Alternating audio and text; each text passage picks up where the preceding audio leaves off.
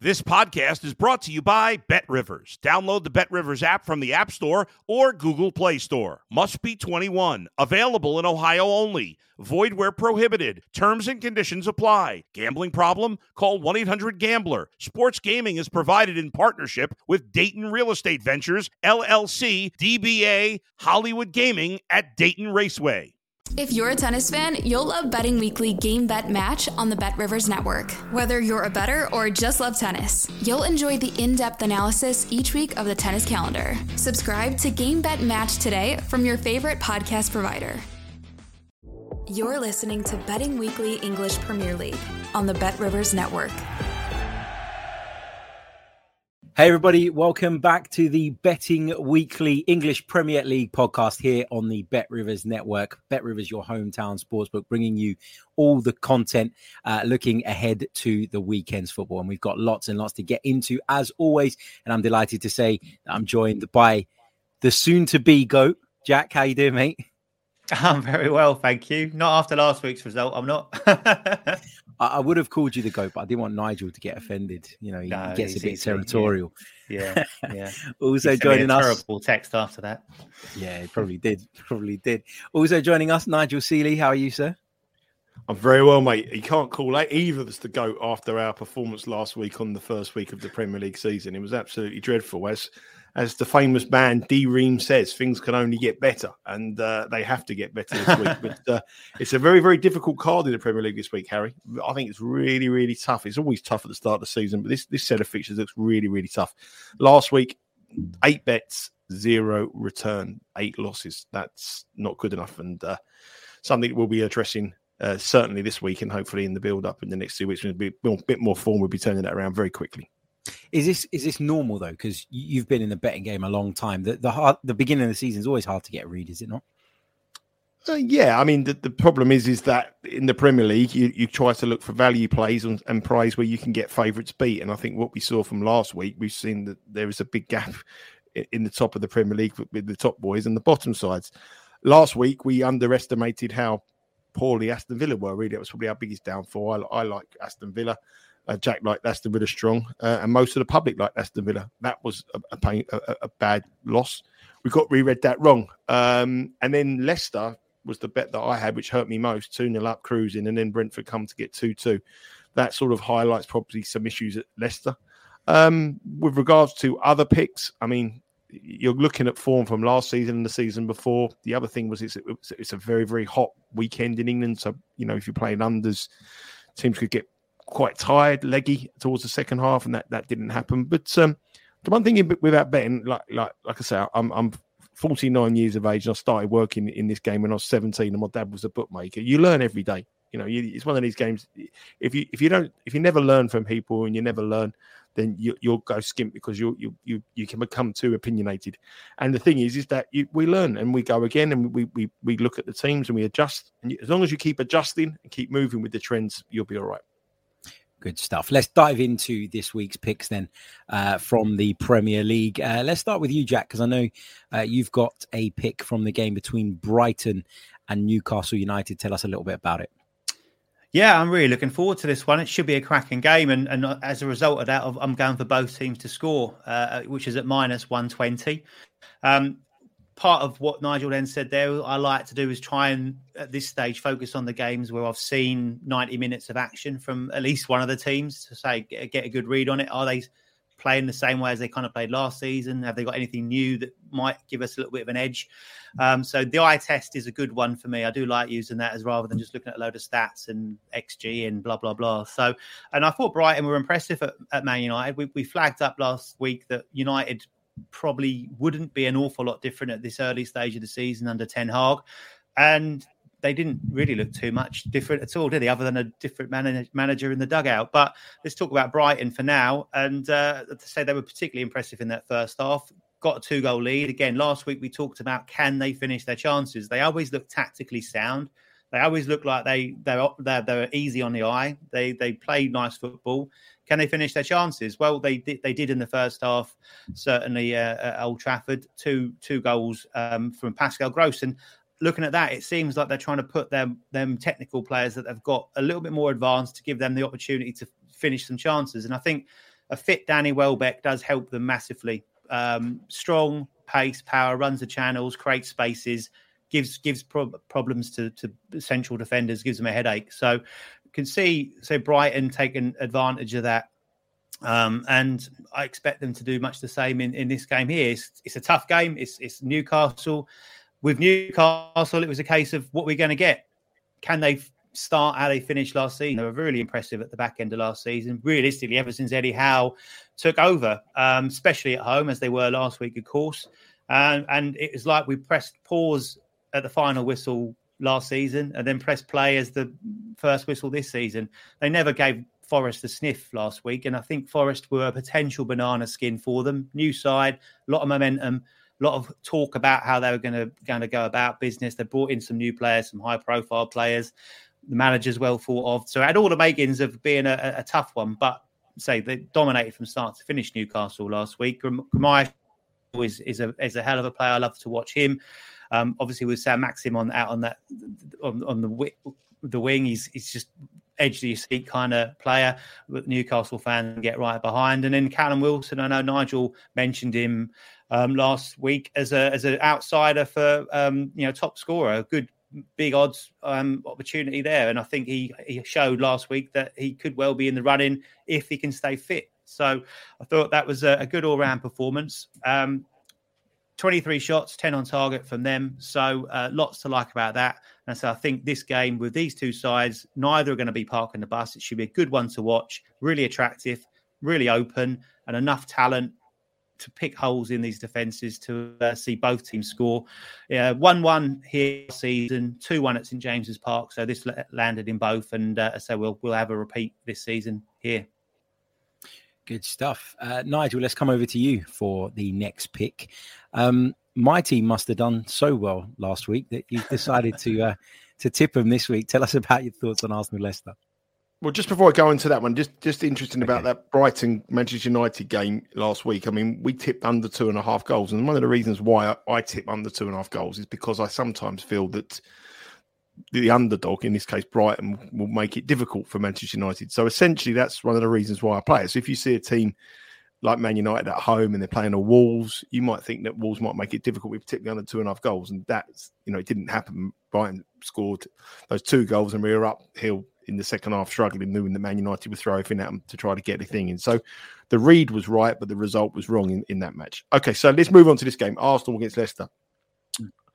I was impressed by Arsenal, Harry. Very impressed with Arsenal. I thought they um they the first half they were superb. I thought not only with the new players who gelled straight away. I mean, they played in the Premier League for four or five years now. They they should they know the Premier League inside out. Zinchenko and uh, and Jesus, but they I think the tactical uh, um, uh, side of it from from Arteta was brilliant. I think he pushed the fullbacks on stopped the Crystal Palace players, the, the, the, wingers and the fullbacks, which was just so crucial to them. He bossed the midfield. He put five in the midfield, which meant that uh, Eze couldn't get the ball. And everything that good come from Crystal Palace comes from Eze. They closed him down straight away. And he got the tactics absolutely spot on. He, he allowed Arsenal to boss the game and play with freedom by overloading their midfield. In the second half, Palace got on top a little bit. Vieira changed it up and Eze was given a bit more freedom and called everything that was good that Palace did came from Eze. And I, I feel they feel they were a bit unlucky not to score with a great save from Ramsdale. But this game has got a similar kind of feel to it because Leicester, everything that's good from Leicester comes from Maddison. And I feel that they'll do exactly the same thing. They'll go straight onto him, stop him playing, same tactics. And with the high tempo in the first time of the season, I think if you can stop Maddison playing and you know his assist, which is, is prolific, him getting the balls through to Vardy, I think you really, really take a lot out of this Leicester side. The other thing I like about Arsenal here is that they're very confident. I mean, they're a young team. They're now, for the first time in a long, long time, they know their starting 11 pretty much week, week in, week out. They know their strongest team. That wasn't a thing about Arsenal anymore. They know their team 11. They may switch in. Um, Emile Smith Rowe might come in sometimes, but uh, majority of that 11 will be that, that 11 side. So that, that, that team won't change. And I think that's huge for, for this Arsenal side. They know their place, they know their position, they know the system, and I think they're, moving in the right direction with two very, very shrewd acquisitions from Manchester City. Also, so their morale must be absolutely sky high. Think of what the morale is at Leicester. They've lost Schmeichel. you know, he's a key factor on the pitch, off the pitch. He was he was a he was a, a, spokesperson for the club. He was a club legend. You know how he held himself in that tragic incident when the chairman was uh, was tragically killed in a helicopter accident. Everything about Schmeichel was class. They've lost him. You can't pick up a paper without seeing four or five players move from, from Leicester. The wheels seem to be gradually coming off that club at the moment, and I wouldn't be surprised to see the manager thinking, "What am I doing here soon if this goes wrong?" And I can see him getting his eyes turned by any team at the bottom of the Premier League who might be struggling, or any team in mid-table might be struggling. He doesn't want to be there too long and see this thing sink. And he's got a feeling that that at the moment that Leicester could go one way or the other. I picked Leicester last week to win the game against Brentford purely and simply because I didn't think Brentford would have a good season, and I thought Leicester would be too strong. I didn't think necessarily Leicester were great, but the morale after being turned up, bossing the game, creating chance after chance, but they didn't really create anything once they got the two lead. They didn't. Their shots on target, their their goal xG, their their their percentage of play was nothing. They invited the Brentford team onto them, and they got they got done in the end with two late goals. And their morale must be on the floor after that. One game in, 2 0 up against the Brentford side with, you know, a, a, a bang average Brentford side and the draw 2 2. Now they go to Arsenal, full of optimism, full of everything. I like Arsenal here. And I like the bet Arsenal minus one um, on the Asian handicap. I feel that Arsenal win this game. And instead of betting Arsenal to win the match, which is very, very low, it's around at minus two two dollars, something like that. You're much better off to get uh, Arsenal minus one because if they win, it's a push, and if they win by two goals or more, then we, we win. So I, am having that extra security and, and the better price by taking Arsenal minus one on the Asian handicap with the match a push if the game uh, ends 1 0. So that was my bet, and that is my breakdown of it. And that you can get on that currently uh, minus 134 Arsenal. So minus 134 Arsenal or minus 215 Arsenal to win the game. Minus 134 Arsenal, minus one. Good stuff. Uh, Jack, let's come back uh, to you for the next one. Uh, I see you've put Fulham as game against Wolves down here. Fulham, of course, come into this off the back of a impressive, if not slightly disappointing in the end result, just given the way it all worked out. Uh, but tell us a little bit about this one, mate. Yeah, um, say Fulham should have won uh, against uh, Liverpool. As I say, what a hell of a result that would have been. Took the lead twice, um, got pegged back you know, probably would have took a point for the game. But as you say, as it panned out so close to the end, would be a little bit disappointing. But we'll give them confidence. It's the first time they've been promoted into the Premier League and then not lost the first game. So small things there that will that'll be a positive. But I was I was impressed with them, and I think for Mitrovic to score twice is a, is a big. Uh, thing for him. It's a little bit of a kind of monkey off his back as far as the fact that you know people were saying, is he a flat track bully? Is he a, is he a player that can score 43 goals in the championship, but then can't quite cut it at the top level. He looks lean. He looks mean. He doesn't look like the kind of striker you, as a central defender, you want to be going up against. Um, the other player that really impressed me was Palhinha in the middle. Um, and what I liked about when Fulham got him, they got him from Sporting Lisbon, is the fact that I think the the temptation for a newly promoted side is to go and get a, a striker or go and get a, a wide player uh, an attack-minded player. Go and get a, a number ten, maybe that's going to like knit, knit things together. But they went and got someone that's going to keep them in the game. He likes to get his foot in. He likes to get him a foothold in the game, and like I say, he likes to keep them like with that opportunity to be able to actually go and get points in games. And I thought he played well with Pereira as well. Um, putting that together as far as Harrison Reid. So we've all got players there, lots of work rate, like a tackle, can keep Fulham in a game. And against this Wolves side, that probably won't take a lot of doing because we know for Wolves just don't score goals. took them six minutes to actually score. As say, talking about contrast to like last seasons and what you'd expect last week, but then that's as good as it got for them. Really, to be honest, they had seventy percent of the ball in the second half against Leeds. Eight shots, two of those on target, and that's where they fall down. Um, end up losing a game where you should have when you have that amount of ball and you have that amount of attempts, you should be should be doing a lot better, obviously, and picking up at least a point. They're missing Jimenez. We talked about him prior um, to last week. They didn't score enough goals last season. 38 goals in 38 games was only like the worst, other than the bottom three, who obviously all got relegated. So Jimenez top scorer was six, and he's missing. They just don't seem to have a, an able replacement for him. They don't have any that kind of that cutting edge. So I think Fulham will go here with um, with with confidence, having that put in that performance last week, and with certain players having good games as well. And I think um, Nigel touched on Schmeichel going from Leicester, and I think a big loss for for Wolves this week was Conor Coady leaving to go on loan to Everton. Not necessarily as much as far as he's a great defender. That's a that's a different conversation for people to have. For me, he's the leader in that team. He's been the captain now, I think, for four seasons. He's the vocal point on the pitch. He's an organizer. Let's say he's a leader on the pitch. Um, he's he's their captain, but he's that vo- vocal person that you hear. Obviously, he was on the bench last week. They've changed to a, a, four at the back as opposed to the five, where he was a key part of that. But he would have been in the change room. He'd have been around the training pitch, and you'd still hear him. And he's that link between the management and the and the players. And I think they will just miss that around the club and certainly on the pitch. And, and, you can imagine Wolves players are going to be looking around thinking, "Where is he? He's kind of been the been the glue that's held them together over the last few seasons and been part of that defence, which has been very tight." Kilman and Collins coming in now as, a, as the two central defenders. Good enough players, I think. But I say they haven't got that kind of leadership that they I think they're going to miss. And Mitrovic up against these two lads, I think we'll have a will, will make certainly know they're in a game. So I'm taking Fulham on the plus handicap here. It's only a small handicap, but plus 0.25 again on the Asian handicap, which does mean if it ends in a draw, we will get a return of our stake. We'll get a push. But um, on half the bet, and we'll get a, a half a win as well. Um, obviously, if Fulham win outright, we get a full return at minus one one seven. So I like what I've seen from Fulham, and I don't like what I've seen from Wolves, and that's the eye test again. And I don't think the Molyneux faithful have got that much patience, given how the season ended for them, to like um, kind of give them a little bit of time to settle into this game and the season. So an early goal for Fulham, or even a stalemate, I think we should see, um, say, the Molyneux faithful getting a little bit unrestless, which will be to um, our benefit back in Fulham. Anything to add on this, Nigel? I can see your mind just ticking away there. no, I'm just uh, thinking what well, I'm having for dinner tonight. To be no, I wasn't really. I was, I was, I was, I was actually, I was actually agreeing with Jack. I mean, Molyneux is um, one of the fans, one of the great clubs and a great atmospheres, football grounds in England when things are going well, and it's an absolute toxic place when things are going bad.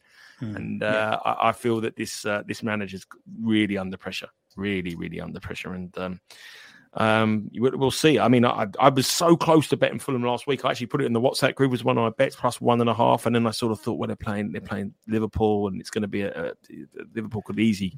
There was a danger that Liverpool could roll over them, but they didn't. They were they were hmm. superb, mm. and I agree with Mitrovic. The Mitrovic getting two goals and being angry is a great mm. thing for Fulham. And I said in the in the preseason show, I, I thought Fulham would be near a top half than relegation battle this year. And I know there's a long way to go, but it's a point at home to Liverpool is a perfect start for them. Indeed, uh, Nigel. Let's stick with you uh, for the next one, mate. Manchester City versus Bournemouth is on your list. What have you got for us? Well, listen, I, I mean, I'm surprised the Bet Rivers haven't start haven't paid out on the Premier League title yet on on, on Man City winning it because what we saw last week, man, they, they're on a different level. They're absolutely on a different level.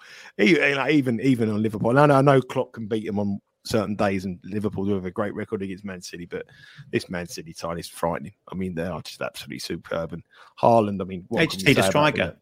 They do, they do, they do. what, what can we say about this lad? I mean, the confidence. I mean, I know he was brilliant in the two goals, but the confidence after the interview he gave, when he swore twice, that just to me, that to me was just like, man, I love this boy. He's he's 21 years of age and he doesn't mm. give a what he said. Uh, yeah, he, he's just he's just he's just a beast, isn't he? And his his arrogance and his confidence is just you know his borders on the two, but and he's going to get better. And it's just a frightening prospect. I mean, he just looks like he, he feels that he's going to score two or three goals every time he goes to the pitch, and and he mm. does. And it's every other Premier League team should uh, should be just petrified of of what Man City are building here.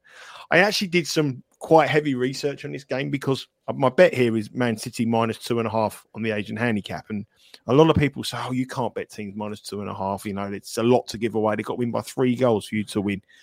Uh, and you're taking minus money. Well, listen to listen to this, right? This is Manchester City's last five-year record against teams in the bottom half of the Premier League. They played 50 games. They've won 44. They've drawn four, and they've lost two. The two matches they've lost have both been against the same team. Crystal Palace have beaten them twice. Other than Crystal Palace, they've beaten, they haven't lost against any other side. at home in those 50 games against teams in the bottom half of the Premier League. They scored 165 goals. So they averaged 3.3 goals on their own against teams in the bottom half. They've covered the two and a half handicap on 25 occasions out of 50. So it's a even money shot. But when you consider there's teams like Southampton, West Ham in that analysis, teams at the bottom of the Premier League, you would expect them to do so even more. They've won 10 0 in 28 of 50, so 56%. And against promoted teams, they, they batter them. I mean, last season, the three teams that come up from the championship, they beat 5 0, 5 1, and 2 0. And, and that was with without Haaland. You throw this boy into the mix, that goal will go up. You know, his home debut, he want to score, he want to break records. And I know Bournemouth did really, really well last week against Aston Villa, but he did that by going out and attacking them and at home going taking the game to Aston Villa. If he decides to take the game to Manchester City in this game, well, it could be double figures. It really could. He's got to defend. He's got to, and it, it, once they get one, their possession will just break them down. And and I can see them running out three, four, five goals winners here. They very rarely concede. The stats don't lie. And you know, if you look at the totals in this game, the total goals in this game, the total goals in this game are three point over three point five at minus one hundred four.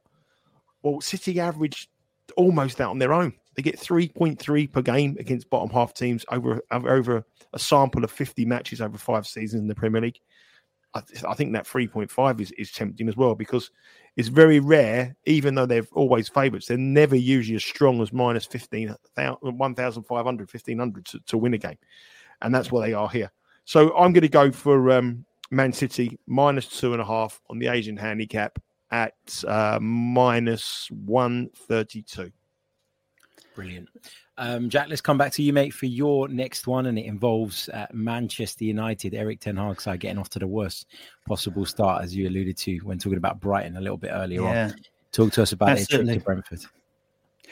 Well, I'm glad you didn't ask us how Man City started last season. Between us two, it wasn't a good conversation for us to have, was it? To be honest with you, but um, we'll move on from that. so yeah, lost five 0 against Norwich, wasn't it that game? But um, well, the first that, two that... games were five 0 0 against um, yeah Norwich and uh, Arsenal. So anyway, moving on. Yeah, I had to yeah. say we'd move on from that, but uh, yeah, yeah. Uh, so um, yeah, I'm taking goal this one Brentford versus Man United, um, over two and a half goals at minus one two nine. I had a quick look at these these odds, and I saw that both teams to score is minus one five seven. So, if one five seven cops, that's um, both teams to score. The only way that over two and a half goals isn't going to land is if this ends one one, and I can't see this being a one one. So I think we're getting some nice nice odds on our side going with the over two and a half here.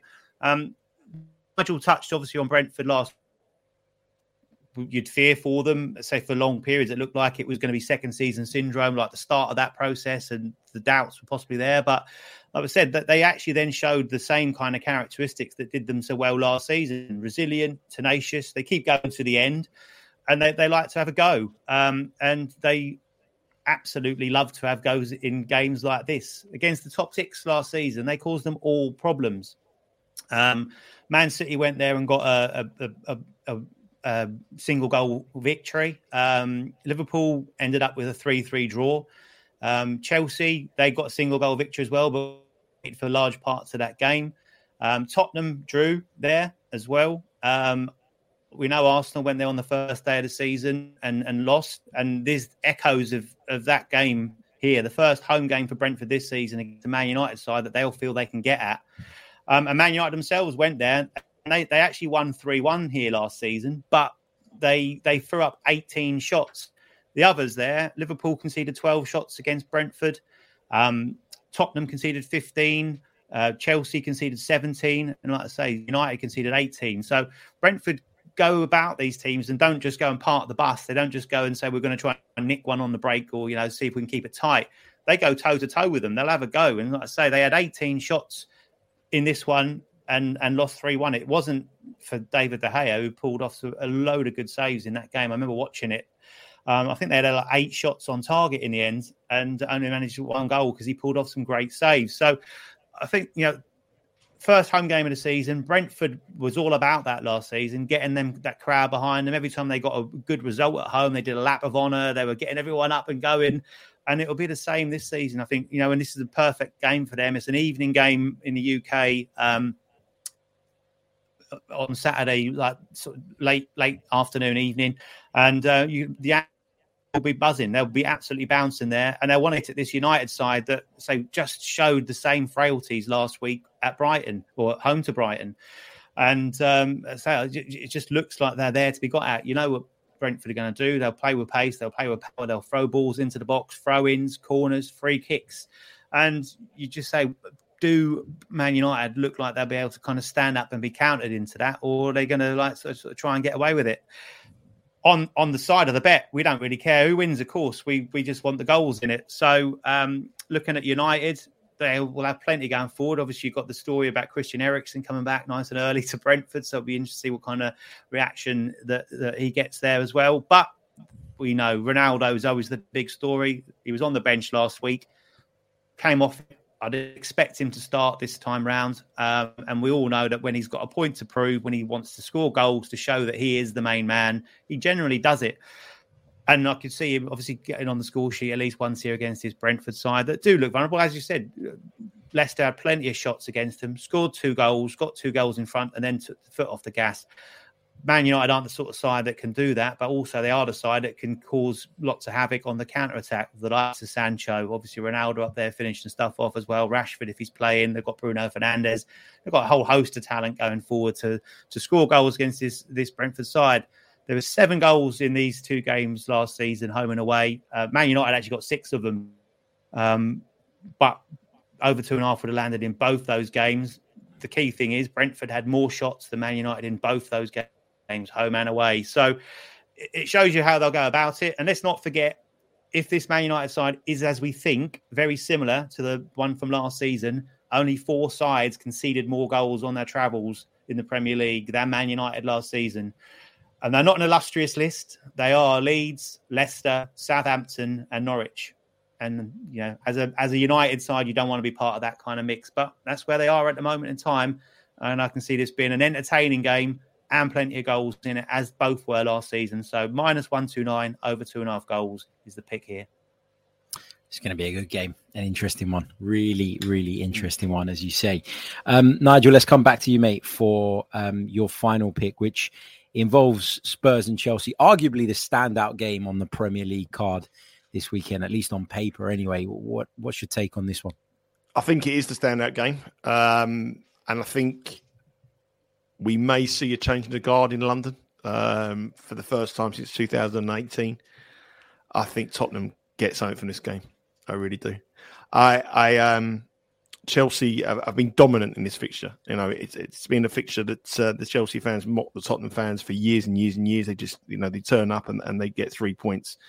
Uh, they played four times last season, and obviously Chelsea won every single match. Tottenham didn't score. Tottenham haven't scored, I think, in the last six. Um, a lot of very close games. Eight of the last ten between these two sides under two and a half. I was very close to going under two and a half as well. I think under two and a half goals here at uh, minus one ten. But you know the the two things that really made me stand up and take notice of the of the Tottenham result last week. The first thing is they went behind early.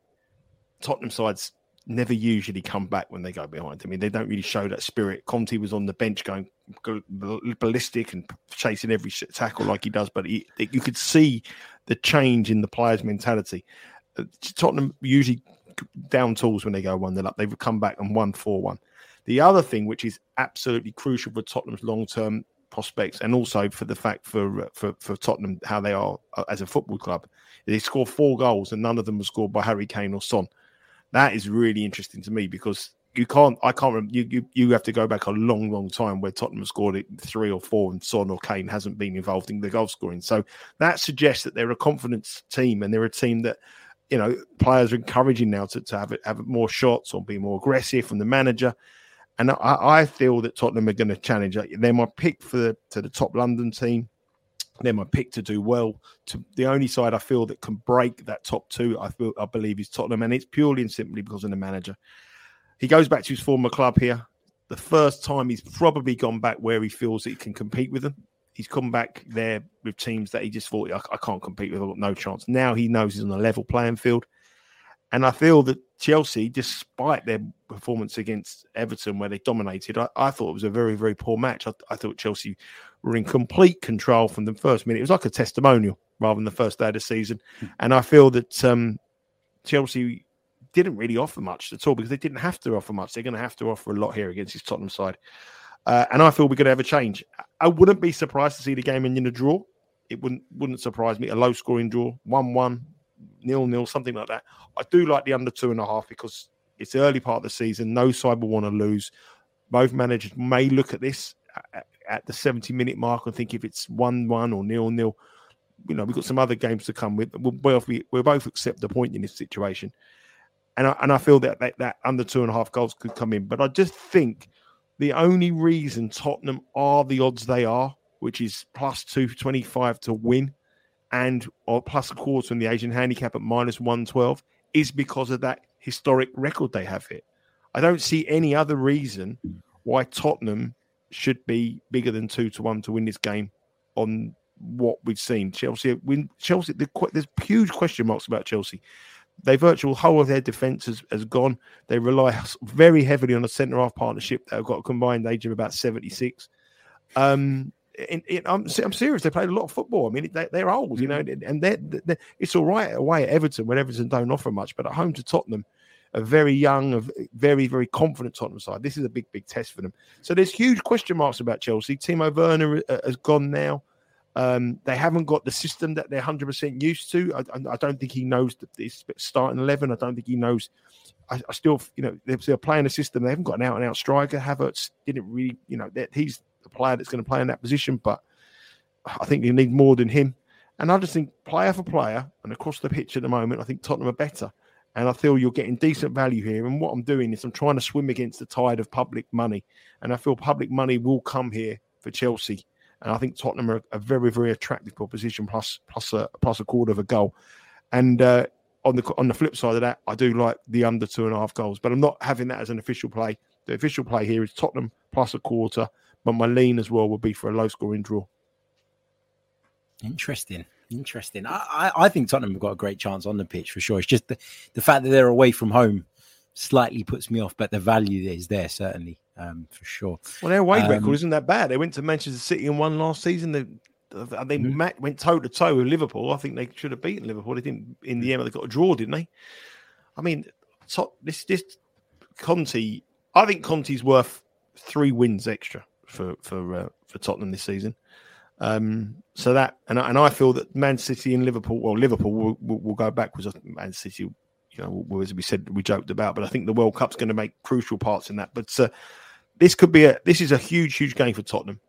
They need this is a statement match for them. I think Chelsea will just go there and if they if they try to win it one 0 or one one, but I think it's much much more important to Tottenham to see exactly where they are as a football club, and I think Conte will be absolutely fired up for this one, and I think he'll get his players fired up, and I think we'll see a performance. So Tottenham plus a quarter to end that was it four year wait for a win in the Premier League against Chelsea. Let's see. Let's see. Big game that coming up. Of course. So you can't have a go at me. You can't have a go at me for going with Tottenham because I went for Arsenal as well. So I'm very. yeah, I, am starting I, to think after, you did that on purpose. Well, no, listen, I, well, if Arsenal get beaten, Tottenham win. I'll tell you next week. I've done it on purpose. Great stuff, guys. Uh, thank you uh, so, so much. Thank you to everybody for tuning in. Don't forget, if you are watching on the Bet Rivers Network YouTube channel, be sure to leave a like on the video, leave your comments below, and make sure you are subscribed. That way, you'll never miss an upload. If you're listening on audio format, please do leave us a review as well. Be sure to follow the Twitter handle at Because We Win. It's uh, a, a joint account, basically, for all of the handicappers that we have across the network. You'll get uh, in game picks as well on there. So there's lots and lots of content over there. Make sure you're following it as well. And we'll be back next week with some more Premier League. Just, picks. just before we go, Harry, that because we win, you know, we you, you was on there last week going against my team, giving me some stick, and they lost. you, you got that Listen, wrong, losing three two. Listen, I, am not a handicapper. All right, I know that. I, know I, just that. wanted to get you. Thanks, guys. We'll catch you mm. all soon. Until next time, take care. Goodbye. See ya. Thanks for listening to Betting Weekly English Premier League on the Bet Rivers Network.